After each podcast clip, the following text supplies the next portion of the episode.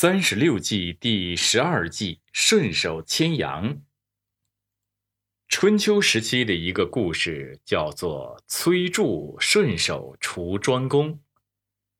春秋时期，齐国的大夫崔杼被齐庄公封为上卿，执掌国政。齐庄公非常宠信这位崔杼，经常呢到他的府上是饮酒作乐。齐庄公是个好色之徒，当他看到崔杼的妻子唐江是个绝色美人之时，便趁机把她给诱奸了。此事呢，被崔杼发现了，崔杼就责问妻子，唐江供认不讳。崔杼听后非常生气，但又不便声张，他谎称自己有病，待在家不去上朝。同时，暗地里寻找机会，想除掉齐庄公。当时，齐庄公的一位贴身内臣贾树，因犯了一点小错，就被齐庄公罚了一百皮鞭。贾树呢，对此也是非常的愤恨，恨谁呢？就恨这位齐庄公。崔杼知道之后，就用重金去收买他，让他做了自己的内线。随时报告齐庄公的一举一动。不久，吕国李比公来齐国觐见，齐庄公大喜，特在北郊设宴招待李比公。崔杼的府邸也在北郊。崔杼得知了这个消息，心想齐庄公很有可能借机来找唐江，他便顺便继续称病，不去陪宴，并派心腹到贾树那里打探消息。贾树回报说，齐庄公在酒宴结束之后要去探望崔杼，让崔杼做好准备。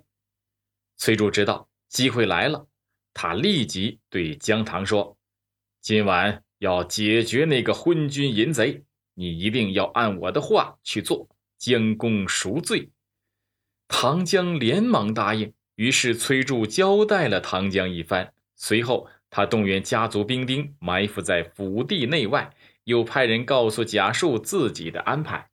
不久，齐庄公来到崔府，他一心想见唐江啊！一进门便径直向内室走去，说是去见崔杼。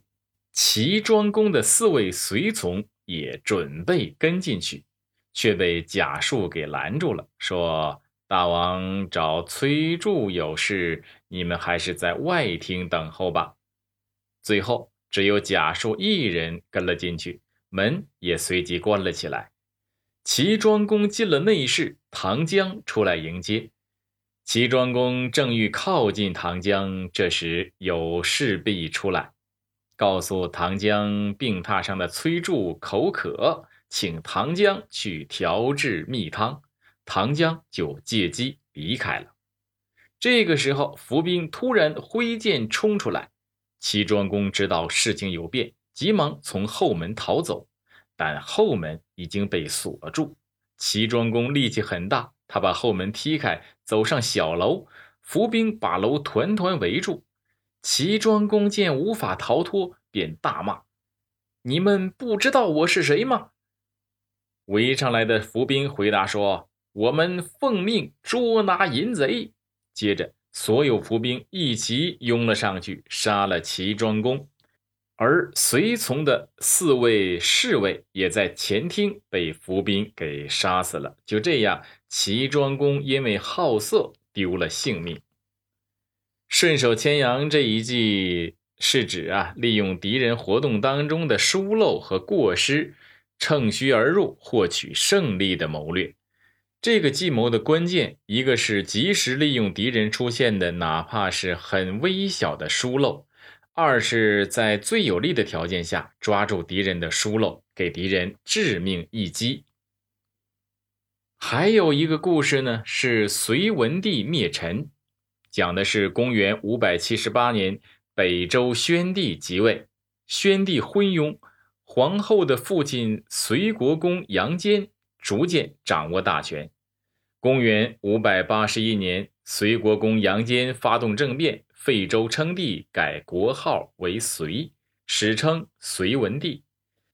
隋文帝登基之后，积极进行各项准备，意图统一天下。公元五百八十九年，隋文帝派兵向陈国进发，大军驻守在了长江沿岸。